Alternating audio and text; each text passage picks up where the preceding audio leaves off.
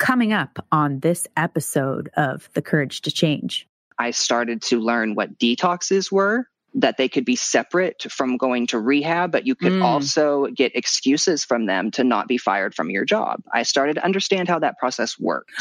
So, um. yes, yes, use the system.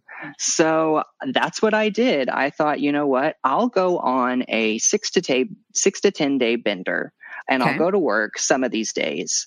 Okay. But on the last couple of days, I won't go to work. I'll drink okay. really hardcore. Then I'll go to detox. Detox will say, hey, yeah, he was real fucked up these last few days. Just forgive him. Hello, beautiful people. Welcome to the Courage to Change a Recovery podcast. My name is Ashley Loeb Blassingame, and I am your host. Today, we have Charlie Gray. Charlie is a mid 30s gay man living in the Midwest. For years, he suffered as a high functioning alcoholic experiencing chronic relapse. On July 8th of 2020, Charlie entered sobriety and began penning his memoir as part of his healing process. At least I'm not the frog, a zany memoir of alcoholism and recovery. His book begins shortly after graduating from Drury University at the age of 22, bright eyed, hopeful, and eager to become an Academy Award winning actor. At the time, he was ravenous for experience, which he found, albeit not quite what he anticipated.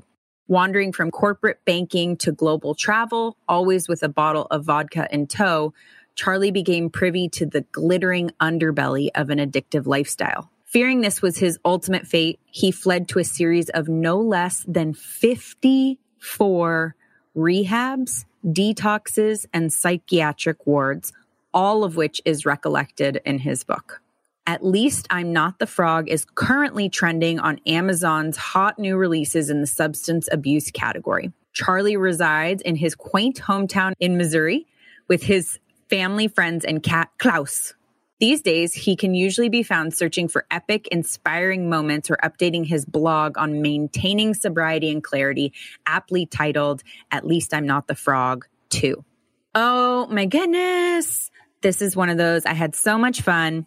Charlie is a hoot and 54 different programs.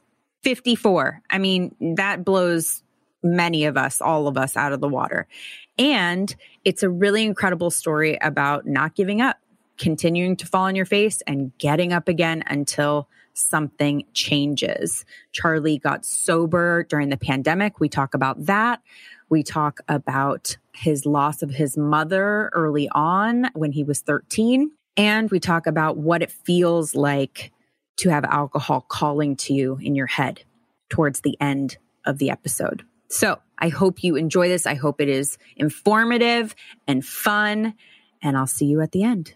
All right, episode 118. Let's do this.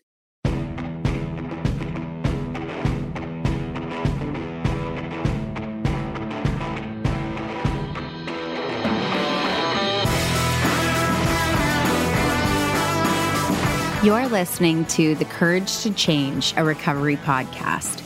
We're a community of recovering people who have overcome the odds and found the courage to change. Each week, we share stories of recovery from substance abuse, eating disorders, grief and loss, childhood trauma, and other life changing experiences. Come join us no matter where you are on your recovery journey. Haircut? I think it's my best haircut. It's your best haircut. Ever ever. The expression, the, oh, yeah, man. the red shirt. I'm feeling like you got to bring it back. There's like wisps in the front. Okay. Mm-hmm, mm-hmm. Yeah. So tell me this photo, what is happening? You have the most beautiful blue eyes. What is happening in this photo where you look like you're headed into the Spanish Inquisition and somebody, maybe a jailer, decided to shave your head, but they missed a few spots as they were yeah. going quickly to get you to your interrogation. yeah, that let's use that story. Okay. That's a better okay, story. Good. Good. Yeah. Or you were a sheep being sheared and I don't know, I could go on. I could continue this. what actually happened?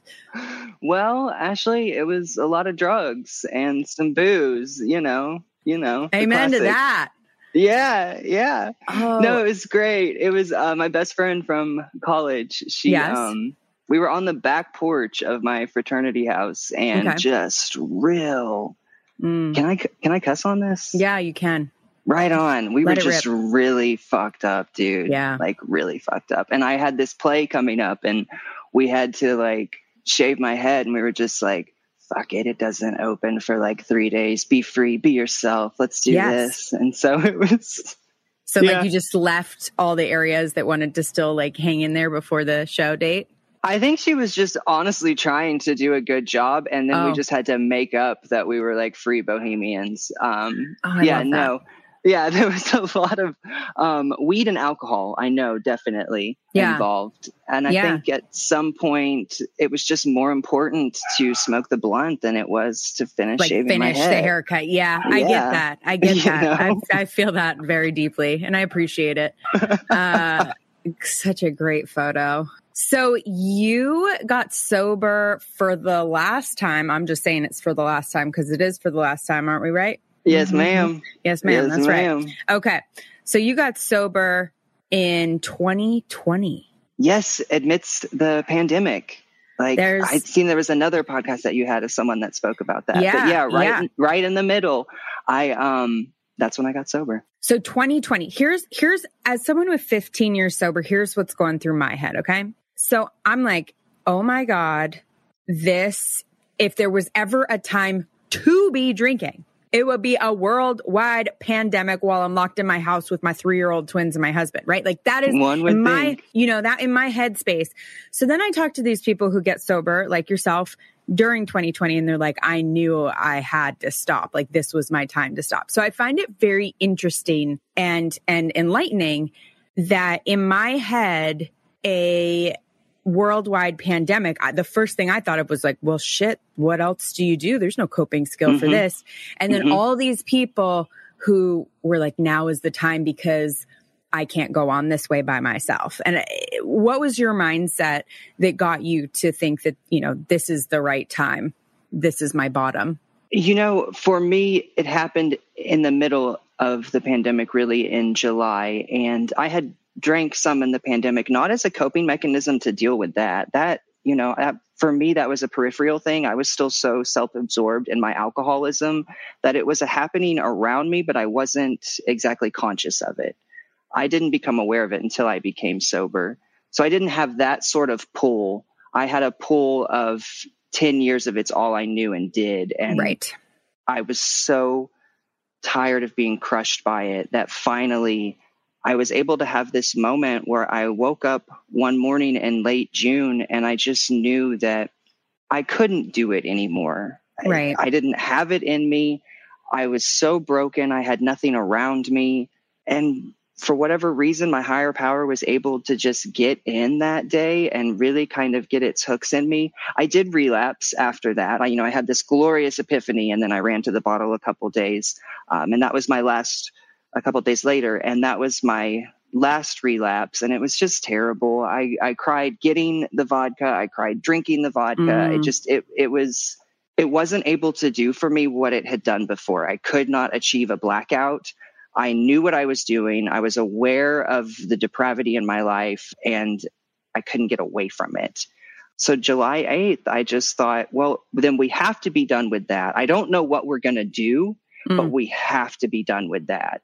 And that's when I really started to look at myself and forgive myself. And a couple months later, the writing happened. And it was through writing about the 10 years, 11, it was really 12, but we'll, we'll call it 11. we'll just call it 11 and be good with it. All right. Every sentence, the years increase. I know. It, it 13, worse. but it could have been 14. Listen, it's probably 20. no, no, it was 11 toxic years. And in writing about that, I was able to, from like a bird's eye view, yeah. first time, see it and be like, oh, yeah, okay, duh, of course you drank. You, this, you had no coping skills and no guidance and no help. Of course you drank. And I stopped I stopped condemning myself through the writing process and I found myself, I healed, and I was so thankful when I was finished. I, I thought, you know, even if if absolutely nothing comes from this, what it has given me is just the most beautiful renewal on life. Mm-hmm. And I, I didn't know that that was something I could have. I honestly believed it was something that I would never have. I thought that I was always going to relapse and just end up like my grandfather and die at a pretty young age of cirrhosis and it'd be pretty fucking awful, you know? And I had come to terms with that. What I had not come to terms with was getting sober, writing a book, and this happening. So this is just like, I don't know, man. It's insane and Wild, it's beautiful. Right? Yeah. And I'm so thankful. So, uh, one thing is you like, so I always say I'm a slow learner, right? Because I went to a lot of treatment centers. But you, you, my friend, just a few, just a few. You might be a real slow learner because you, you went to 54 different programs. Yeah. I'm just yeah, going to say you get a round of applause for that because that looks, that takes some work. Fucking takes, A, man. That takes some work. Like you, I'm impressed you had time to drink between programs. I've heard that. I've heard that a lot, actually. And you would be surprised what this little gay boy can throw down in a few days, man. I, I believe it. Oh yeah. Oh my God. It's just, it's, it's, it's a lot. It's a lot. So uh, it's a lot. It's huh? a lot. Yeah. yeah. yeah. So you, you grew up in Missouri? Yes. Okay. And you knew your whole life that you were gay. Like how long? How like you? When do you first remember thinking I'm attracted to boys, or there's something different, or like that? Any of the the the thoughts? When do you first remember? You know, this is my favorite question, and this is a question that I have answered really since I was 18 when I came out. And um, I love this question because it it it opens up the opportunity to talk about being gay and what that means and how gay people identify. I was very fortunate to, you know, be a product of the 90s. So it wasn't, I, I grew up in a culture where it wasn't as scary. Yep. So I, I knew from a very early age, you know, what I like to say is the first time that you noticed a boy or a girl, whatever that may have been or yeah. looked like for you, at that age, I was noticing a, a boy you know, and I knew that I was different. I knew that there was this stigma around it, but I also knew that it was that it was okay. I had enough if I want to, you know, take like a, a, therapeutical view of it, I had enough love and support as a child to yeah. know that that I was okay and how I was. And it was never something I shied away from. I very much embraced it. I just wasn't in an area where I could just be gay, you know. Missouri so, just doesn't have the doesn't scream. It doesn't no doesn't scream, doesn't scream open gay. open gays. Yeah, no, no, no, no. There is a lot more love and support than you'd think, yeah. but but especially back in the early 2000s, it, it wasn't like it is now. And when I went to college and I came out at 18, I was like, no more, I am free now, like I shall be gay. But but um it had always been there. I'd always known it. It it had never it had never I had never thought of it as my identifying or defining feature. Mm. So later in life when I would come across this and especially when I was trying to act and you know I have a gay voice, I have a higher voice. I, I'm not a manly man. When I would be confronted with that, I would be like, this is so strange to me. I am so much more than just gay, you know, but that's just because it had, I'd always known it, always. Right, right. That's a really right. long answer for a very simple no, question. it's a great, it's a great, it's a great answer. You have some trauma, early trauma around age 13. Yes. Um, that probably is more identifying than mm-hmm. than being gay. Uh, definitely. Can you tell us a bit about that? Yeah, definitely. When a couple weeks after I had turned 13, my mother passed away. She she had a seizure at our house and um, just in a series of days that progressed to a stroke, which ultimately left her without any brain waves, and then you know she she passed away. So it happened so quickly, and right before that stroke hit, my sister and dad and I were coming back from seeing a movie, and I talk about this some in my memoir. Um, how I didn't want my sis. What I walked in on and saw was was her having that stroke, and it was very graphic and scarring and and that image will never leave me yeah yeah but i knew a lot of things happened in that moment though it was it's a very surreal moment it gives me goosebumps anytime i talk about it I knew that I didn't want my sister to see that. Like she could not see that. She was too young. So I shielded her from that. But I think I also, in that moment, was like, okay, like something really bad is happening and you you now have to grow up. Yeah. The the feeling of being a parent would come a little bit later, a couple months after mom died, but the the foundation of of that feeling was that day. And I think that day rocked me. I didn't know it at the time. I didn't know it for many years, but through a lot of therapy, I can look back and say that it really affected me. It really scarred me. For a long time, I felt like it was an insult to my mom to be like, "No, you dying fucked me up." Yeah, you know, I, yeah. I didn't I want. I didn't want her to feel that way or think that or what have I done? Anyways, it was just, it was hard for me to cope with that. And I did turn to substances uh, uh, pretty early on, you know, sex and substances and drugs. And then, um, quickly corrected my behavior once I saw how that impacted my sister and mm. the sense of parentification that I had developed over a course of the, the few months after mom dying. What's the age difference between you and like six years and um, like nine months, like so almost seven years. Yeah, yeah. So she would have been seven when all this was happening, and and I was she had just turned seven. I was thirteen. Maybe it's not. I don't know what it is. The age difference. We'll say around seven. Math was never yeah. my She's, strong suit. But she was. she was young. She was. Do you do we know why mom had a seizure or had that happened before?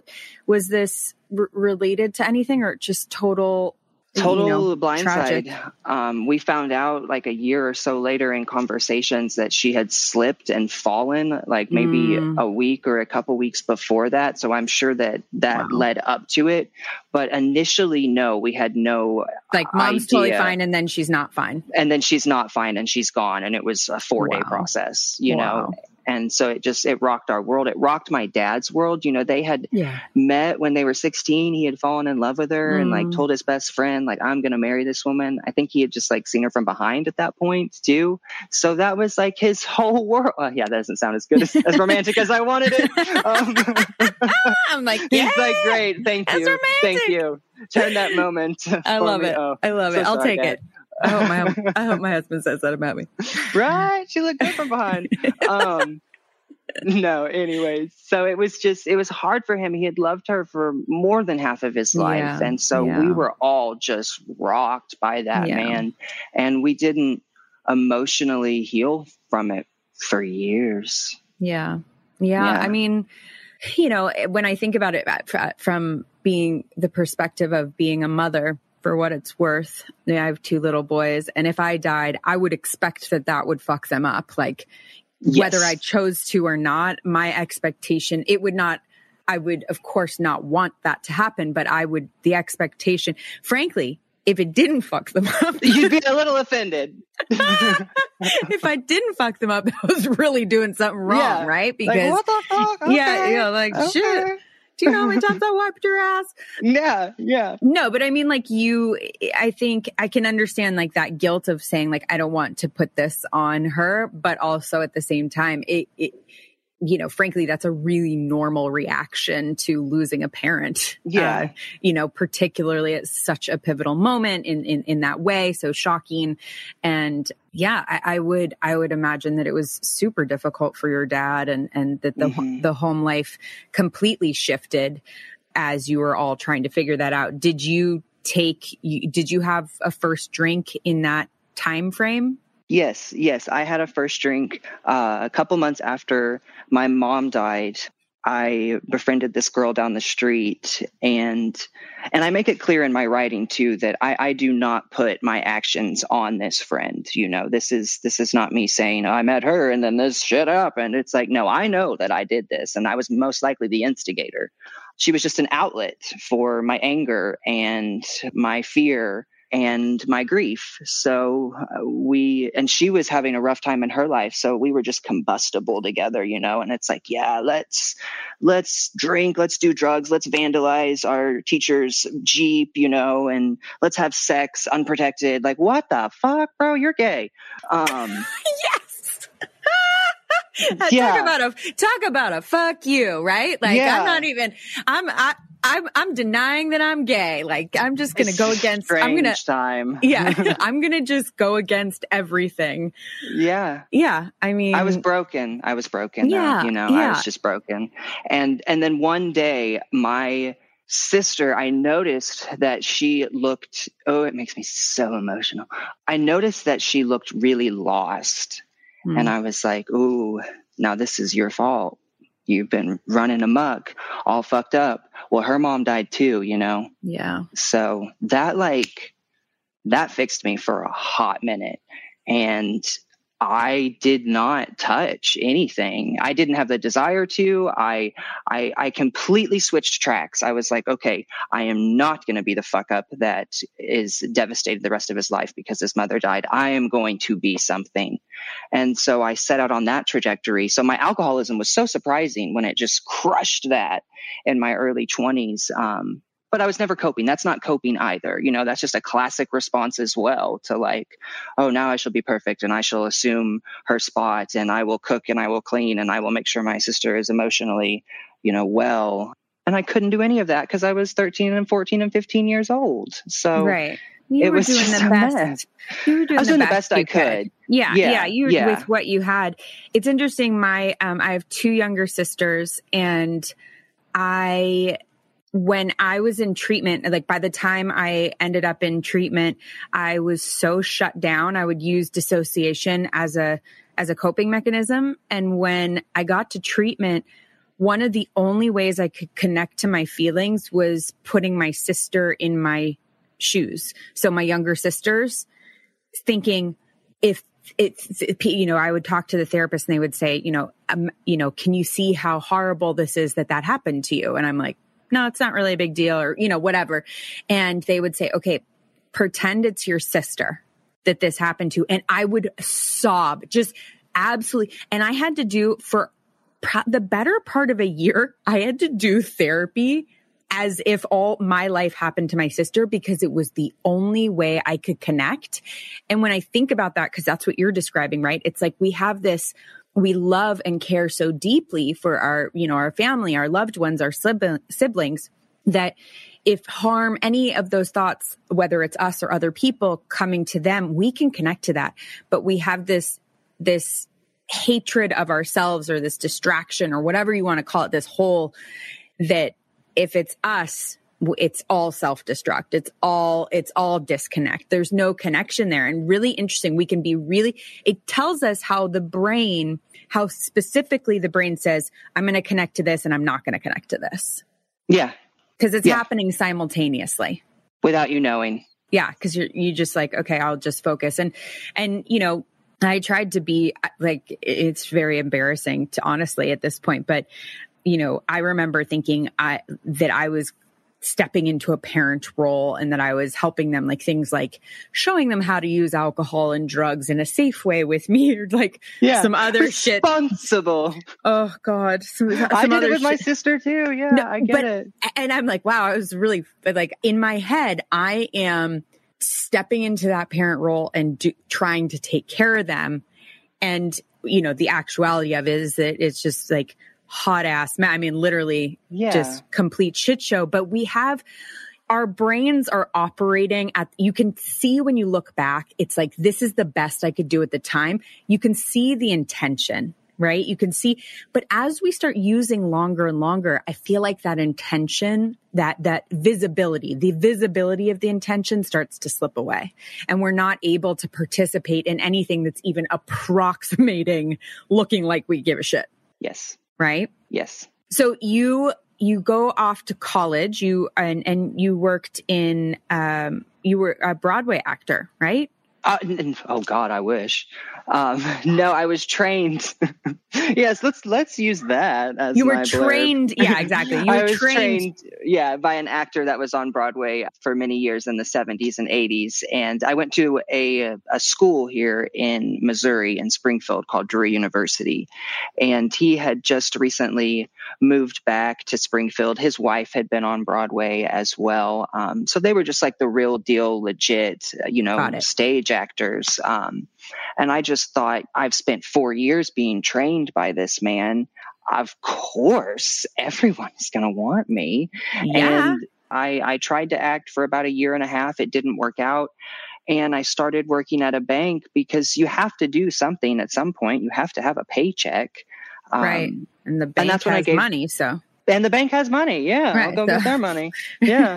you're like, if I can't be an actor, I'm going to be go to the bank. yeah, I'm just going to go to the bank and be the best damn banker there is. Um, no, yeah, I did. And I, I did really well in that environment, but it wasn't what I was cut out for. It's not what fed my soul, you know? Right. And so it was just like, it, the drinking started really bad after college. It got really bad when the acting career did not work out. And then as soon as I stepped into the bank, man, it was just like drinking every night, drinking in the morning, drinking in the afternoon so that I'm not shaken, so that I can function. And I survived that way for years. And it was terrible. You know, I got into a relationship with another alcoholic and he was just terrible as well. Mm. When did you go? t- so we have to like drop in this 54 treatment centers thing. Yeah. When did you go to your first treatment center? Let's just like map that shit out. Um, yeah. you- because Yeah, okay, so you you you you go to college, right? How, how old are you now? I, I just turned 35 last June. I can walk you through it. You want me to walk you through it? Because girl, it's confusing as shit. I know. Oh oh, yeah, yeah, yeah. Hit me with all the hit me with all the spots. Let's do this. Yeah. Because I'm like, okay, he met a guy, he went started start a banker. He's giving me too much information. Yes. No, no, I'm like, I'm like, where, where, where's the time? Like, you're not that, you're not that old. I don't know, you know. So I'm just, I'm like, maybe he went for a day and then left. Uh, I've done that. Um, yeah. no, so how I- did, how did you start going to treatment? Like, what? Yeah, yeah. Great story. So, uh, my here we go. Settle in, everyone. I'm going to take in. you on a journey. take your seat. Yes. Yeah.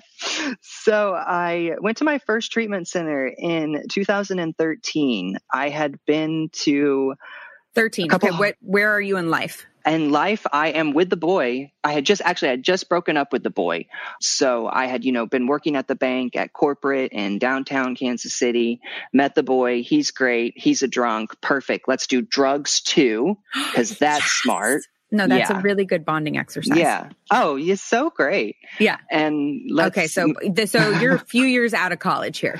yeah, a few years out of college here, about 24, 25, 26 is whenever it was just so bad in the bank for those years. And I get into uh, doing a lot of drugs, drinking a lot, left the job at the bank, just living at the apartment with him and this other friend of his. And I decide this is terrible. This is not what was supposed to happen. I should Mm. call my cousin uh, in Oregon who has been through treatment and knows about this, and she can tell me what to do. And I'm going to fly out there. That's perfect. Okay. So I go out to Oregon all fucked up, and I get there, and she helps me get you into a can't get treatment sober center. Before that you go to treatment.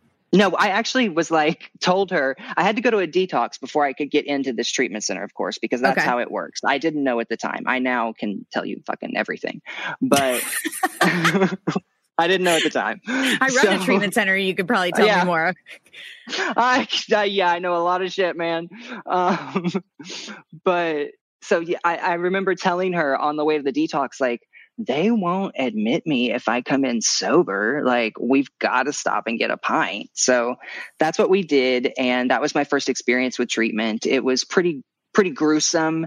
It was like 30 guys living in this really small, it wasn't very small, but it was this house essentially. And there was like three or four of us to a room and it was a lot of old educational videos videos from like the 80s and Mm. 90s and we watched a lot of cars um, Mm, that's what we did always helpful. um, yeah yeah always helpful so that was my sober. first right watch those cars you'll never drink again Mm-mm. so that was my first experience with treatment. So I was like, well, fuck that. Not doing that. Little did I know. And I didn't. For many years, I didn't do anything. I just drank and drank and drank and drank. And around uh, 16, 17, I started to learn what detoxes were. That they could be separate from going to rehab, but you could Mm. also get excuses from them to not be fired from your job. I started to understand how that process worked. So, yes, Oh. yes, use the system. So that's what I did. I thought, you know what? I'll go on a six to six to 10 day bender and Okay. I'll go to work some of these days.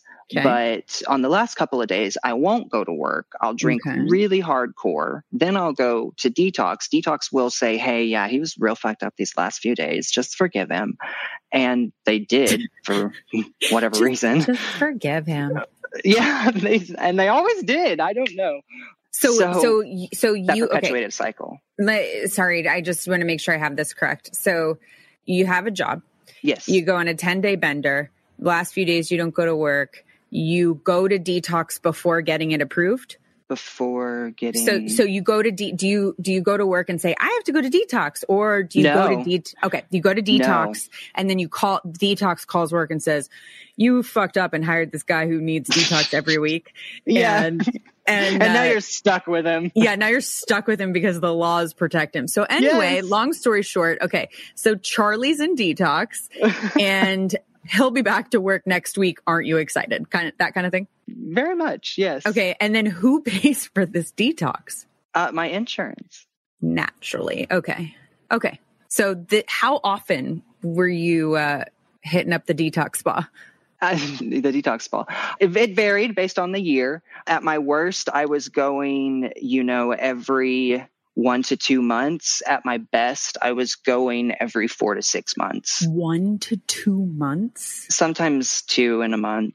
Yeah, yeah. Especially when I was living in Can later in my life when I was living in Kansas City and I had access to this one detox facility because I was constantly manipulating when I was in these facilities, wasn't I? I was constantly feeding them a line of bullshit so earnestly and so effortlessly after a while that I tricked them into being on my side when they should not have been. But they didn't know. I knew all the right things to say and do. So yeah, when I showed up, and it's also money in their pocket. Let's be real. Yeah. But anyways, Well, you're a Broadway trained actor. yes, I had some skills. You had to some throw skills. down. Not your fault that, you know, you had to use them in the detox center. Yeah, I mean, it was just what a sad life too. You know, like what a sad fucking life, bro. And that's why I had to rise above it. But that's not where we're at. We're at here at the detoxes.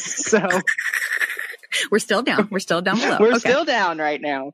But yeah, so that's that was the deal, man, is get them on your side and um and it did work out because if you have your em- employee employers and everyone thinking that like this poor guy, oh my god. Did they is that really what they thought? Yeah. They really felt badly for you? Yeah, man. They weren't like, "Oh my god." Probably behind closed doors, my Okay, managers were like, okay. "What the fuck?" Okay, But okay. to okay. my face, Face, they were yeah, really- no, yeah, yeah. no. So- of- yeah, I think the real question that everybody wants to know is who's your insurance? Uh, several. Which one you want? Do you want to know where you can go with it? Because I can tell you all that. I would like to know how you went twice a month and they the, your your insurance has covered that. Yeah. And I would go without insurance too. Let's be real. Yeah. There were times in my life when I didn't have insurance Yeah. and you you run the risk of racking up those medical bills. I didn't care. Yeah. But, yeah, um, yeah, yeah. Yeah. I mean, What did your drinking look like? So like when you'd go hard in the paint, what did that like were you having DTs coming off of them? Was this like you were drinking a gallon of vodka a day? What did what did that look like for you? yes, at the height of my drinking, what I maintained for several years was about a gallon every day and a half. Okay. So I'd have Yeah, to yeah, yeah. re up about every day and a half. And so drinking that way got me to the point of, you know, atrophying, n- not really being able to function, having to be in the ICU. So that was the height. That was the worst. But what I maintained for most of the time, we're talking about a pint to a pint and a half a day. And then when I would go hard would be probably a fifth. Okay. Um, Okay. So there were there were two kind of levels. There was when I was at my absolute worst, and then there's where I Yeah. my sweet spot where I lived Right. most of my life. Right. And yeah, yeah, a lot of vodka. So, yes, a lot of vodka. Um, so you, you, you, where's the time? How, how many places do you think you went before you started to go to have you know the seed started to get planted as as of some of this stuff like maybe i have a problem uh maybe this like w- is there a point at which you're not ready but you understand that you have a real problem Yes, I knew pretty much from 2013 and that first time going into treatment, I knew that there was a problem. What I didn't know and couldn't see at the time and for many years is that I was never willing to do the work. I could acknowledge that there was an issue with my drinking and I could explain to you my thought patterns and why there was an issue with my drinking. What I could not do is once I got out of detox or out of a treatment center was say, hey, rather than fall back on these piss poor coping responses that I've developed, I'll instead go to a meeting. I'll instead journal. I'll instead call. I never did any of that. I just didn't do the work. I didn't care for a, a portion of it, I'm sure. Um, so it was always there. I always knew it. I did not act on it until really the end of 2019 is when I really was like, okay, there's something shifting in me. I feel different. And then that kind of snowballed into the, the sober date in, in 2020. But it's it's been there for I think what I say in the book is like it had been in the back of my mind the whole time. I just never wanted to tether myself to it because then it became real. Mm. And as long as I wasn't tethered, then it wasn't real. I didn't have to acknowledge it. I didn't have to deal with it, really deal with it. You know, I could go to these places and it looked like I was, but I never really had to do the work until I wanted to save my soul and I did the work. Right, right. It's funny how, it's funny how we like what it takes to do like what it takes for us to enact these things that are relatively like god forbid you say like that made it real. Like the 54 treatment centers don't make it real but going to meetings that shit'll make it real you know it's our brains just operate so differently and interestingly and often conveniently right? It convinces mm-hmm. us that like this is the narrative that works for us. Oh yeah the coping skills thing is huge. And I think, um, I don't know about you, but for me, I, you know, act my way. I had to act my way into new thinking. I could not think my way into new acting personally. I know, you know, I, I know that's not the case for, for everybody. Did you, which kind of direction did you go in with that in terms of getting these new coping skills? What I did, I would say I, I don't think I acted or th- I think I just finally surrendered mm. and then implemented everything I had been taught. Because you see, what you get from 54 treatment centers mm. is an amazing knowledge of therapeutic tools mm. and both scientific and holistic. Uh, so, what I had to do was just be like, you have had access to this insane amount of knowledge do something with it. So, like, implement it on yourself.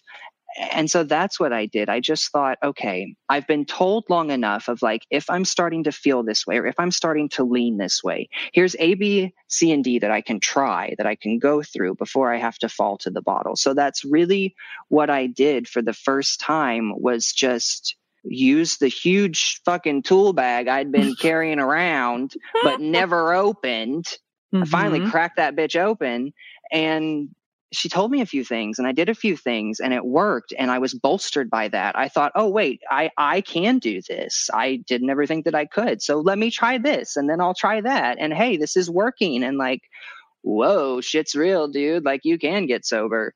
And that's just kind of how it went for me. Did you use one thing I'm working on now in my recovery is trying I, I, I like to overwhelm everything myself everything everyone all things. And one thing i'm working on is if, if i want to make a change i'm implementing one change and then focusing really hard on that as opposed to trying to put trying to change all these things about you know all these coping mechanisms. I know that some people can you know they they you know quit everything at once and then they you know boom, they're off to the races. I had to, you know, I still had to smoke for a while and I still had to do these things. What, what did that look like for you? Do you, with your coping skills, did you do a bunch at once? Did you do one at a time? Did you, how, how did you implement them into your life? In the very beginning, in those first three or four weeks of getting sober this last July in 2020, July 8th, 2020.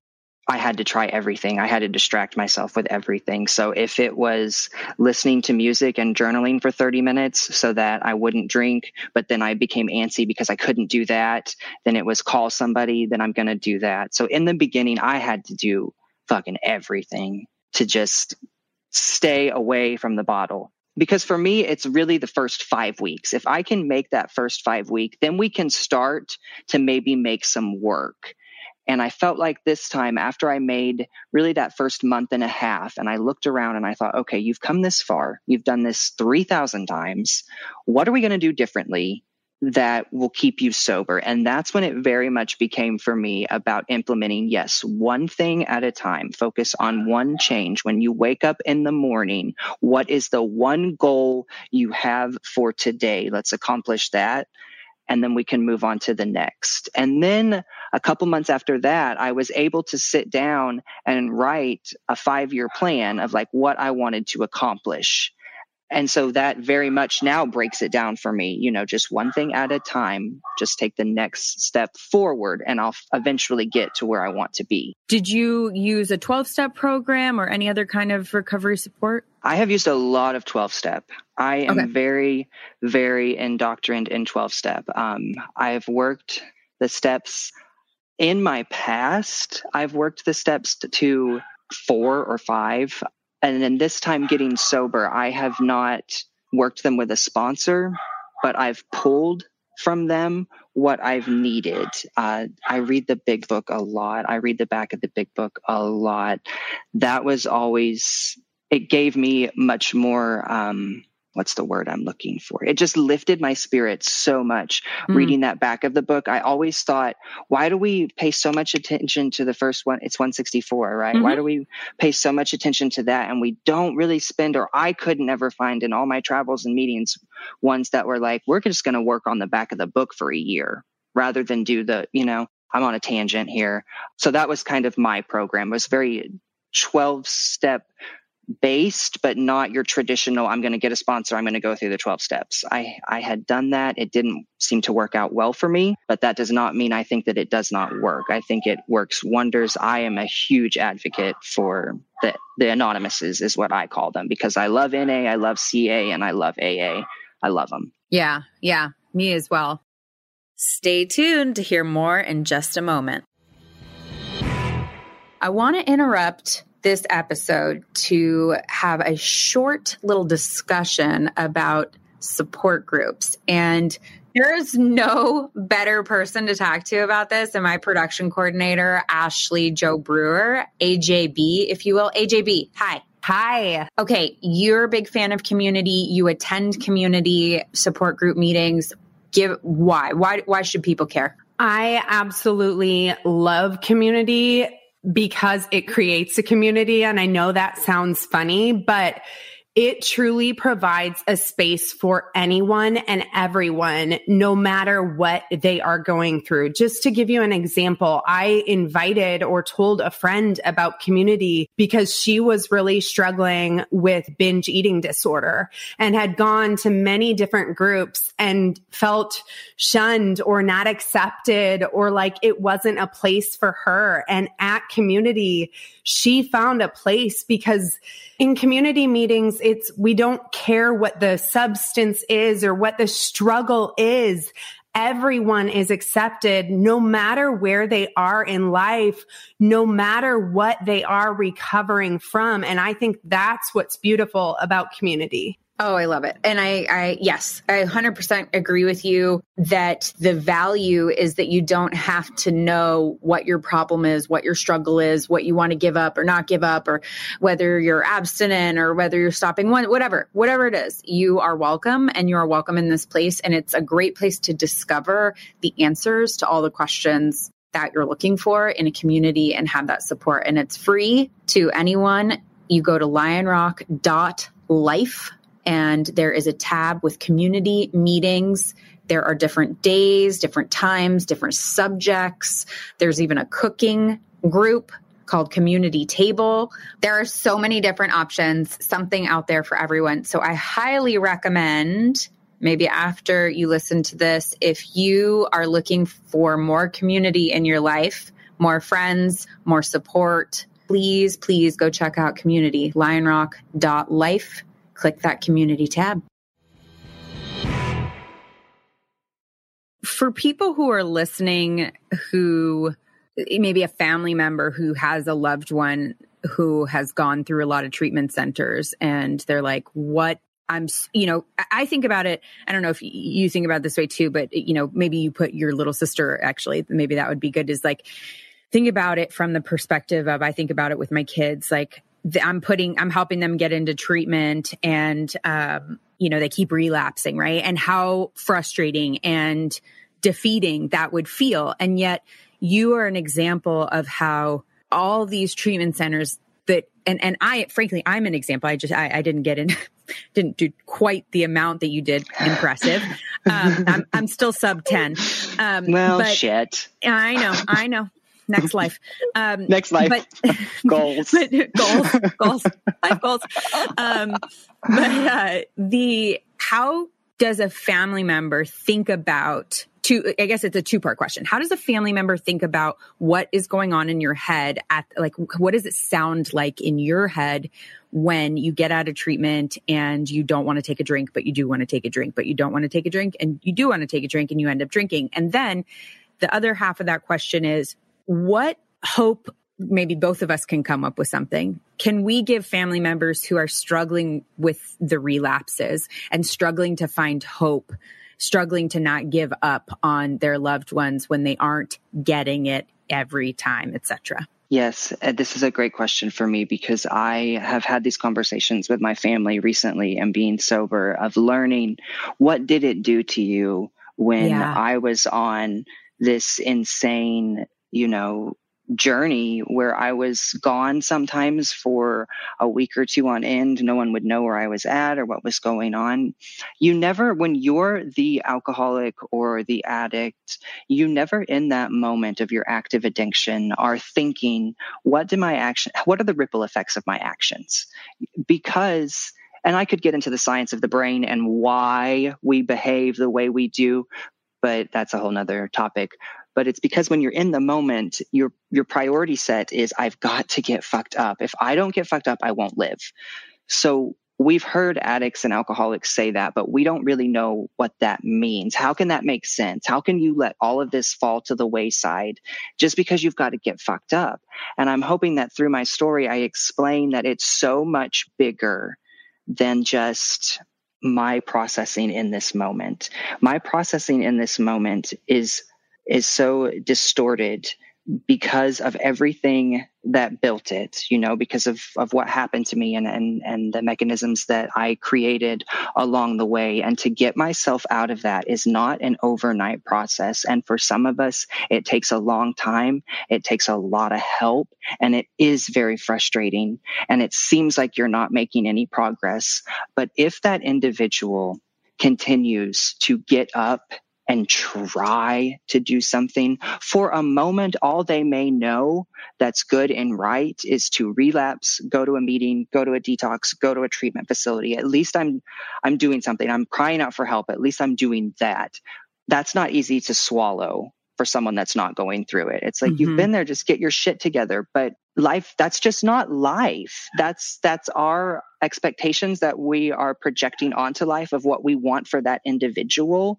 I did have an opportunity in a treatment center in Utah to actually speak to a whole group of family members. Um, we mm. were doing a family session, and I felt like the family members were really ganging up on this one patient um, because they had stumbled quite a bit. And I thought multiple family members were taking their frustrations out on their own individual, you know, on this one person. So I was like, it's very important that you stand up for this person, but it's very important that you do not insult or demean the family members because what they're going through is just as hard as what you're going through. It's just different.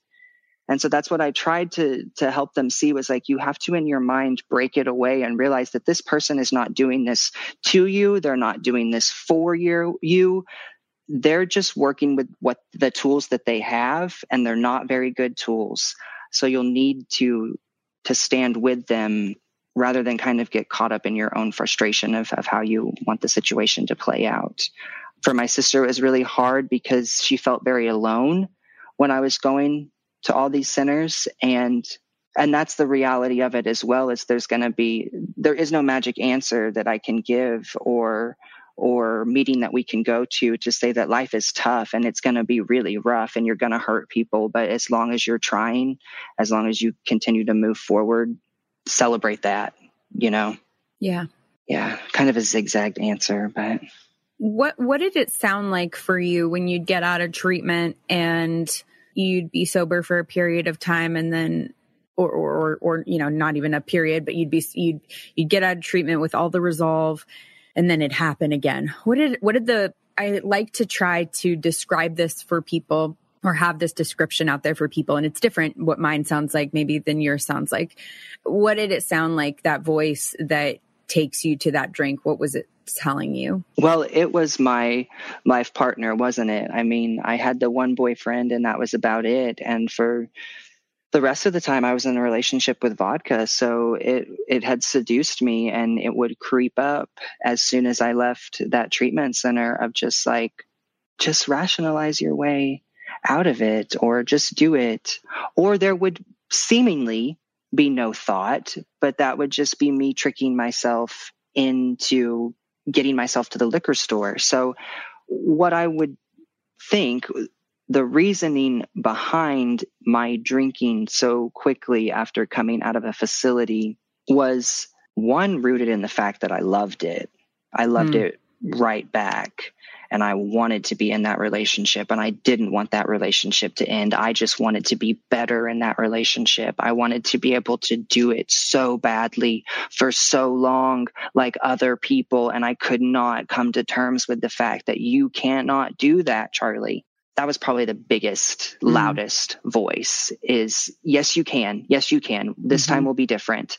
And it, it's so cliche, but it's so many of us, you know, that, that's how it is, is you get tricked into thinking that this is going to be the only thing that ever loves you back and that will ever consistently be there. So why would I step away from it?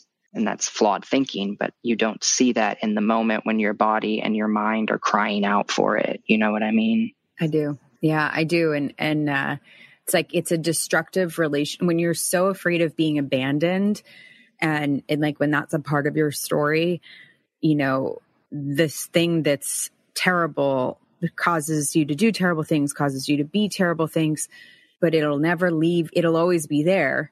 And you know that you have this relationship this consistency that this substance brings you this that it makes you feel. I mean when we think about how when we're in a relationship with another human being that that other human being creates a state of feeling for us right? Yes. we feel they change how we feel and so does alcohol so does so or drugs or, or insert whatever and for me one of the most devastating times in my life was when alcohol when alcohol and drugs stopped showing up for me yes Exactly.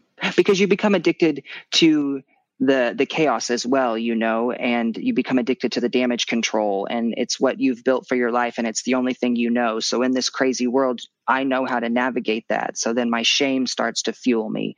But you're exactly right. The day comes, July 7th, 2020, whenever mm-hmm. that doesn't work anymore Mm-hmm. What do you fucking do now, dude? Yeah. Now, now it's, now it's, and that's so painful, right? Because that's the thing you've been, that's part yeah. of what you've relied on, what you've been running from is like, well, at least this works. It's, I do this and this happens. It's, it's a, it's a formula. It works every time, except one day it doesn't work. One day your brain doesn't shut off. The K fuck radio in your head is still as loud as ever and it keeps going. And it is, you know, I say like we hired alcohol to do a job for us and, and it, you know, it, it, it stops working one day. Yeah. It's, it's devastating. Yeah. It's devastating because now you really have no coping skills and you're a complete shit show. So yes. it's, it's, you know, it's, it's just, you know, that is just terrible. So you, you, 2020, so 2020, what is going on for you as like are you paying attention to what's going on in the world or are you so just encapsulated by your alcoholism that it's like on and off i was paying attention Okay. so in from about january to july 2020 there were pockets of sobriety for a couple weeks where i was present and i knew that something bad was happening but i didn't really realize the full extent of it until i completely became sober. Because i mean i was working at walmart in april of 2020 when they were you know just starting to enforce the the mask mandate. And I remember thinking, like, oh, this is weird, but not investing any sort of time into it because I was still white knuckling like Hmm. my identity and trying to stay sober. So I was like, Mhm. okay, well, the world is just like me now. It's just this is this is probably what's going to happen. Everything's just going to fall apart, and then I can just like fuck it. fuck it. I'll just start drinking again. Yeah, right. That's an interesting thing. Is like the Yeah. world's. That's an interesting way to put it. The world is just like me now. That's Yeah, that's how I felt. Though I was like, this is perfect. Now you guys Yeah. know what the fuck I've been going through for eleven years. but I've been having an emotional pandemic, fuckers. I, for over a decade. Oh God, yeah. You're like, yeah. Well, at least you guys have masks. I um, know. Cover that shit up. Mine's just blaring right in front of my face. exactly. Shit no. does not wash off. No, it doesn't. It There's doesn't. no sanitizer for this. So you you get so you get sober and July of 2020. Congratulations, you you at least ha- have a year, right? Or Yes, almost a year. Yes. Congratulations. A, a little over Awesome. a year. Yep. So do you start to like are you so focused on not drinking that you you kind of uh uh, blot out what's going on in the world or is that is that affecting you at all? No, it, it didn't. I was so focused on staying Mm. sober. Mm. And and then I switched jobs in August to work for an RV dealership in my hometown. And I just became focused on, you know, just going to work, staying sober, kind of rebuilding the relationships with my family that I had just destroyed over the years and being back home with everyone. I was like this is such a great opportunity for me now to like rebuild my life that the awareness of the gravity didn't hit me until i visited a friend um, in february of 2021 like i became aware once i got sober that things were bad but i didn't realize until i visited him um, in 2021 just how devastating the disease was. And then I, I looked a little further because I thought to myself, I was not paying attention to the news. I thought, like, I wonder if people are drinking more. And then all you have to do is Google that. Oh yeah. And there's all this research. And this was So like in the middle. Yeah, it was insane. This was in the middle of me writing my book. And I was just like, oh, wow. Like, I didn't realize that the alcohol sales and the rate had gone up so much. And then you hear about, I think here recently was the most overdoses that have ever been Yep. um, recorded. And it was just like, I, I didn't, I knew that there were a lot of us out there hurting. I didn't know that so many more began to hurt like us during the pandemic, that the pandemic really just ushered in a new opportunity for addiction to thrive oh yeah. and it did. And so I was just like, this is terrible. Now you're fucking with my people. Like, this is,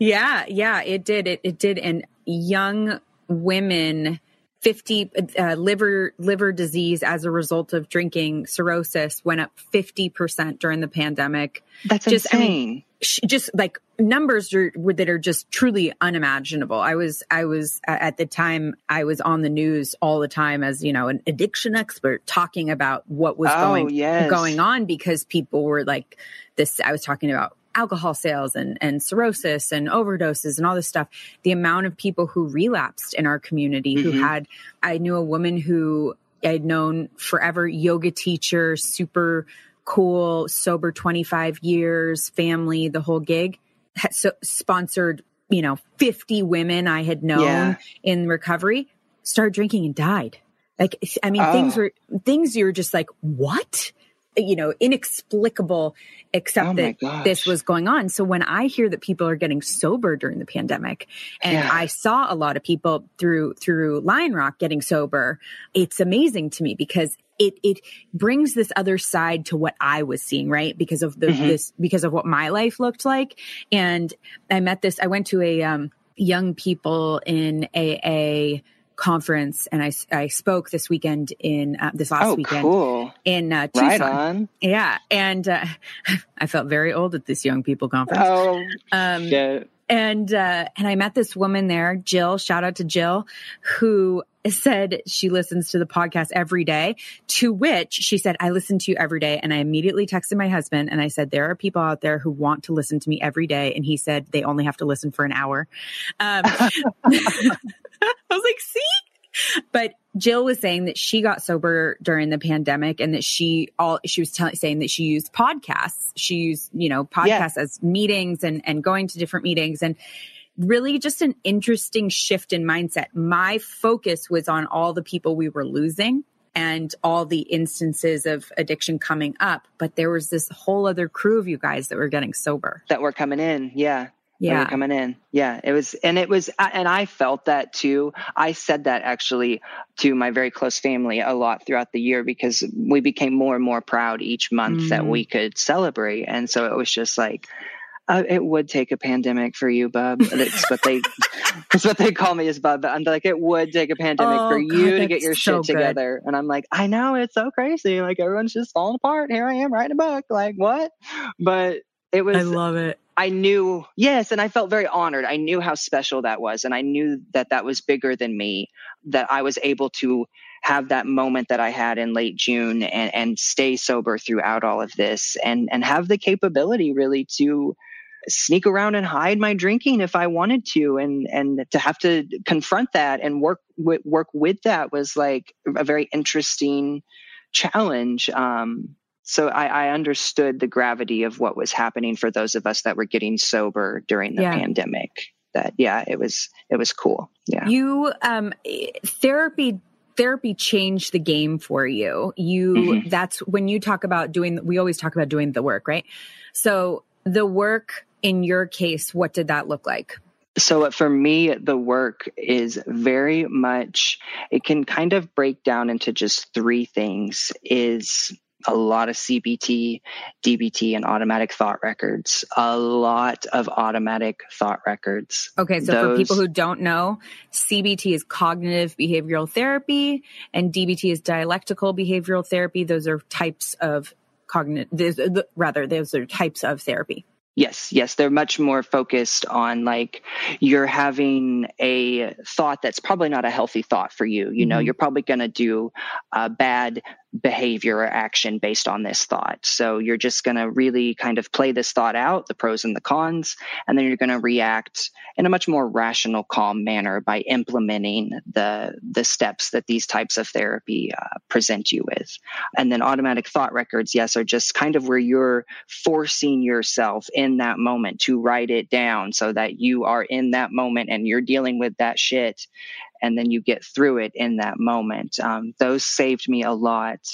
Meditation and just the sound of the singing bowl um, is another really big one. Yes, like it just, I just had a sound bath a couple weeks ago for the first time and it was life changing. So, very much the like, going out into nature and I'm a country boy at heart. So just being out in the woods and listening to that and the singing bowl and just meditating was the second thing that really, really helped me.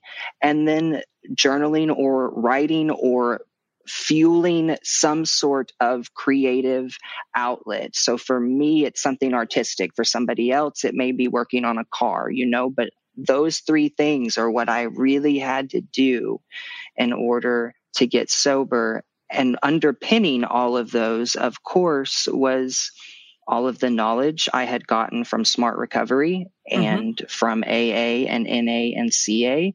Uh, Smart Recovery is just another type of therapy. It's a more cerebral approach um, for addiction. I guess you could kind of say, right? It implements a lot of CBT and DBT. Yeah, yeah, and it's a support group. It is free support group. Yes, Smart support. Recovery. Yes. It's it's um it's not religious, and um, there's no there's no uh, type of religiosity in it at all, which is why some people often deviate from 12 step to smart recovery and it's available for free online if people are curious about smart recovery meetings Yes, yes, it is. And so those, like, that's that's really. I mean, I said, I think in the end of my book, I was like, I just have to make a gumbo of all the shit I've learned, and just like totally. yeah. So that's that's how I did it. But those three main things, and um, yeah, meditation is another thing that has just changed my life in so many ways.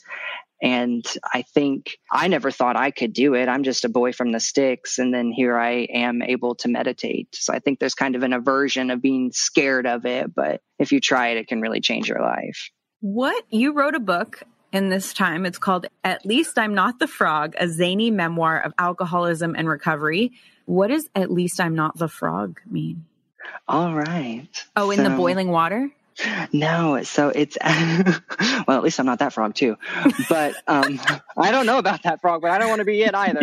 Um, uh, no, so it's a story that I tell. Uh, pretty, I I make you wait in the book, but um, I'll break it down for you here.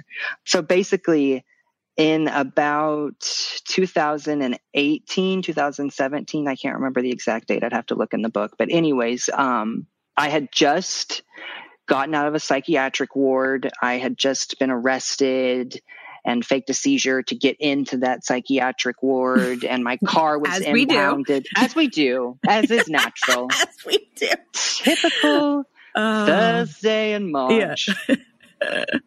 whatever month it was. But yeah i had just all that had happened and i had dro- driven home my busted ass car that still had the impound like writing on the windshield home and I was sitting on my front porch smoking a cigarette with my aunt Trila who's just been like my rock through all of this. And I was sitting beside her and I was like oh my god I just got a third DUI like I'm going to prison. Everything's fucked. I can't go to prison. And we she was like quiet for a minute and then she looked over and underneath my car tire, there was this snake that was like wrapped around this frog and it was eating it. And I just looked over at it and I was like, well, at least I'm not that frog. And in saying that, I I didn't really think anything about it. I just really thought like that's cool. Like shit is really fucked up for you, but you're not dead, so at least you're not that frog. Years a couple a year or so later, that would swim back to me mm-hmm when I was walking down the street, I was really inebriated on a number of substances. Uh, but I was trying to get back home to Clinton for this last time of when I got sober. And I was walking down the street and I was all bloody and gashed up and I'd fallen off a bus. And it was just, I was a shit show, man, as I regularly was. For, as we do. yeah, as we do. Yeah. I'd fallen off a bus, as we do. as we do. Yeah. Yeah, that's a great. Anyways, but I in in walking and thinking just how terrible I was and what a shitty person I was and how much I hated myself, that came back to me and was like, well, at least you're not that frog. And mm. in walking, I was like, okay, that's right, boy. We got to mm-hmm. get you somewhere for the night because you can't be sleeping outside because shit's fucked up in this world. So that moment was really meaningful to me. And then when I started writing and I didn't have a title, and then it just like one morning I woke up and I was like, at least, duh, you have a title, bro. Mm-hmm. And maybe that'll make people look and be like, what? Yeah. What is yeah. a frog? I, I, you know, it's funny. It's like, at least I'm not that frog is the pinch of hope, right? Yes. That we can, that we might get. Like, how low do you have to go, right? For like that to be, you know, oh, hopeful, yeah. right? But yeah. sometimes like, you want to hear something inspirational? Um, but, no but like, but like, right, we have to find like, like, at least there's still the opportunity for hope, right? Yeah. That's what that's what that sounds like to me. Like there's yeah. that that, sh- that that book is closed for the frog, and there's tiny possibility of hope. And sometimes it's just finding like the at least there's maybe hope for me. Like there's at, you know, the story is not over even when we think it's over. Yeah, even when you think that it you're just doomed. Yeah, there's just no way out of it. Yeah, that's that's most likely not the case if you just keep trying. Yeah, it's funny. I, I, I, so many things in my life. I tell this to my sponsees. So many things in my life. I'm like, well, people always leave, or things always fall. Right, like these these ideas that I've received over my lifetime. These maladaptive ideas, right? And yeah. so I am relying on historical information about future or present people's behavior, right? Oh, mm. people always leave me or, you know, things always change, right? And I'm so in my head, I'm applying that to present and future. Well, except that things always work out. And that's also historically accurate. But I tend to not apply that to the present and the future. I tend to not acknowledge, oh, Ashley, hey, wake the fuck up. Things always work, have always worked out. They are always going to work out. When can you name an instance where things did not work out, even when they went really, really badly? Well, they did. So I have to remember to apply that historical information that I like to apply, which is, you know, people are always mean or boys are always this or blah, blah, blah, blah, blah. Also apply the it always works out even when I don't know how it's going to end or what's going to happen. Because that's my great. Every time I don't know what's going to happen, my assumption is that it's going to be bad. Yes. Right? If I don't know what's going to happen, if I haven't, if I can't if I don't think I can predict what's going to happen, it's automatically bad. It never occurs to me that if I don't know what's going to happen, it might be good.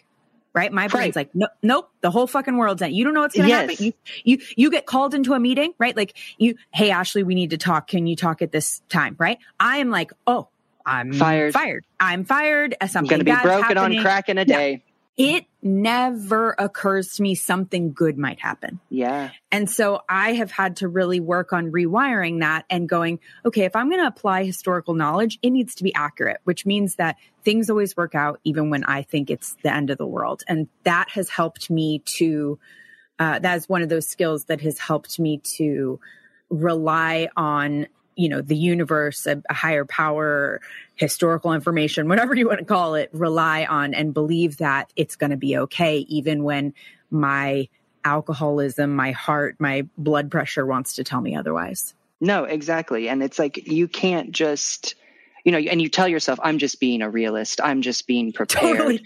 you know and it's yeah. like no no you can't just throw out the good with right. the bad just because the bad was really bad you know right. like that's not right. how it works yeah right like right like be accurate bitch yes you know? yes you're not you're just zoning in and i do the yeah. same thing too i'm and that's what i always tell myself like well i'm very prepared yeah yeah like, exactly no you're just hyper focused on one thing. Yeah. Mm-hmm. yeah. Yeah. Yeah. We're just hyper. And when we focus on that, it gets more intense. And when we focus on the positive or the good, that gets more intense. And uh, yes, it, it, it's really a helpful thing to go, Oh, I'm just scared because I don't know what's going to happen. And I'm assuming it's going to be bad. What would happen if I assumed it was going to be good? And how much more could I manifest if I just right. fed into that energy, yeah. you know? And that was, yes, that's definitely something that I had to start tapping into as I became sober too. I was like, which wolf are you going to feed, boy? Mm-hmm. Like, are we going to tap into the positive energy and be hopeful and choose happiness and all of that? Or are we going to continue to feed this wolf that's brought you nothing but death and destruction, you know? So right. Hmm. It's funny how that's a hard choice. Um, and it was for I know years. it is. yeah, it but is. now that's it's the... like you silly boy. Come yeah. on. And to, you know, when you've been drinking as hard as you were drinking, as hard as I was drinking, there is there is cognitive damage that happens that makes it difficult to make good decisions. And so I do want to say that for people listening that, you know, there is data that shows in the first 60 days of someone sobriety who has been drinking heavily and using heavily that their brain is not starting to come back online until like not you know in in in scans. The brain does not start to come back online till 60 days.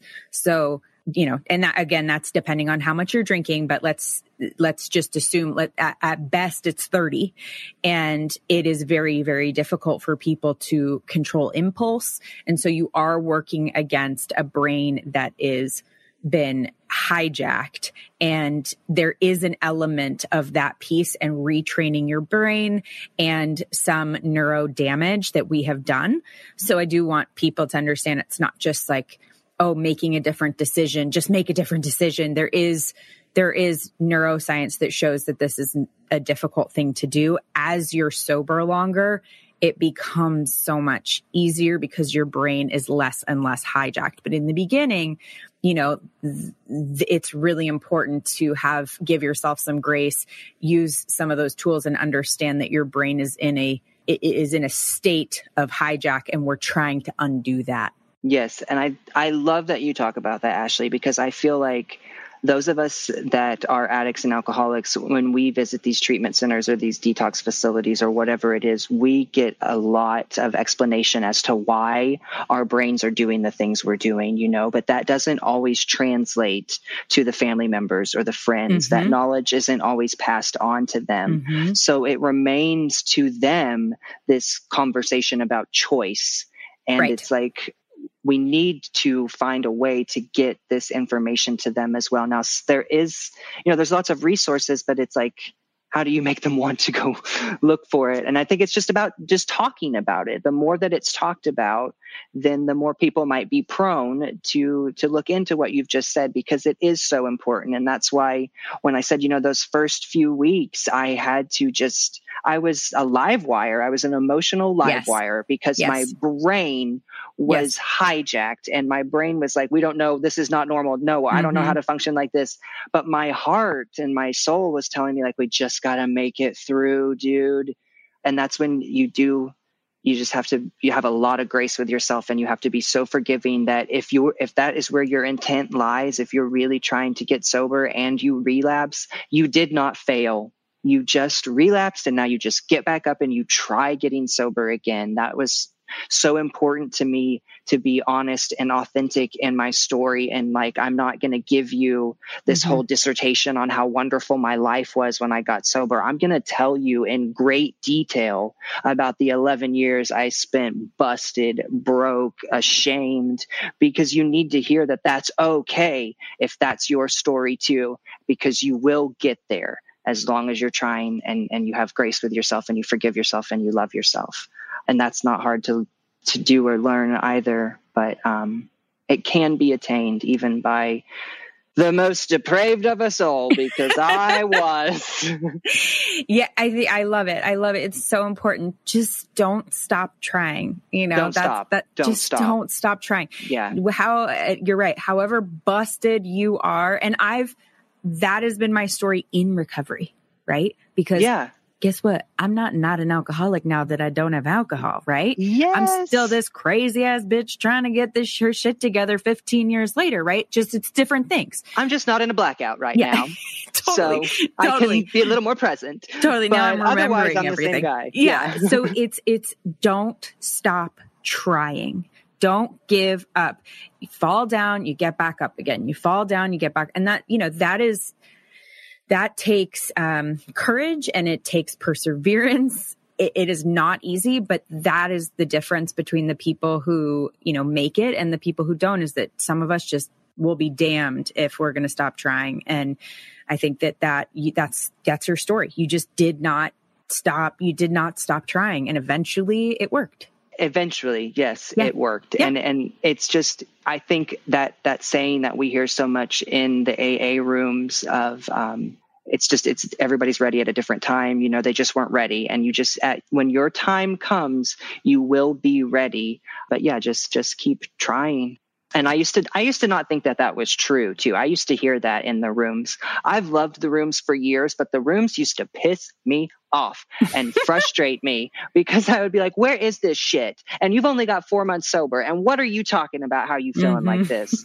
and where is it for me? And but I just, you know, then you, you get over yourself and you learn that like no, it's just it wasn't your time, you know your time came and and when that time comes you you just be so excited that you cling to it and you grab a hold of it like you grab a hold of that pipe or that bottle or whatever you know you just like you go full force with your sobriety and and and repurpose that time that you spent mm-hmm. busted yeah, they say if you're a real alcoholic, every real alcoholic gets a sobriety date. It's just whether or not they're alive to see it. Exactly. Yeah. Exactly. So, where can people find your book? So, if you are interested in purchasing my memoir, you can go out to Amazon. And the easiest way is just to search At Least I'm Not the Frog, Charlie Gray, or At Least I'm Not the Frog, a zany memoir of alcoholism and recovery. Right now, let me just check. It was trending number one new release in alcoholism and 12 step recovery. And it looks like, yeah, yeah. And it looks like as of this recording, it is still trending number one in those. So you can always awesome. go to those lists and find it. Yep. But that's where you would purchase it is on Amazon as an ebook or a paperback. Two ninety nine. Yes. Sorry. Two ninety nine. Two. No, I was going to do the same thing. Two ninety nine for ebook. Eight ninety nine paperback. Right on. Yes. Perfect. Woo, woo. And can people follow? Do you have social media? Do people follow you, or where can people contact you? Yes, you can follow me at um, Charlie Gray under my author page on Facebook, or you can go to at least I'm not the frog.com and follow my blog there on that blog was started in June of this year. And so, what that blog really follows and gives information on is I give a lot of information on sober living, on how to know if you're checking out a legitimate sober living facility, because I've been through the ringer with sober living. I talk a lot about AA and NA, I talk a lot about how I've maintained my sobriety and clarity. So, yeah, you can visit me there. Awesome. So, uh, and Charlie is C H R L I E and Gray is G R A Y. Yes, thank you. Just thank you for specifying. Because whenever you search on Amazon, it's like, did you mean at least I'm not the frog, Charlie Gray, G R E Y? And I'm like, no, I did not. no, bitch. yeah, I meant my name. Listen, Alexa, you need to calm down right now. awesome. Well, I enjoyed our time together. Thank you so much. And uh, let's stay in touch. Yes, definitely. This was amazing, Ashley. Thank you so much for that, for what you do and your program and your content. And you're so fun. This was, yeah, this was amazing. So I really appreciate you. Thank you for your time. Thank you. This podcast is sponsored by lionrock.life. Lionrock.life is a recovery community offering free online support group meetings, useful recovery information, and entertainment. Visit www.lionrock.life to view the meeting schedule and find additional resources. Find the joy in recovery at lionrock.life.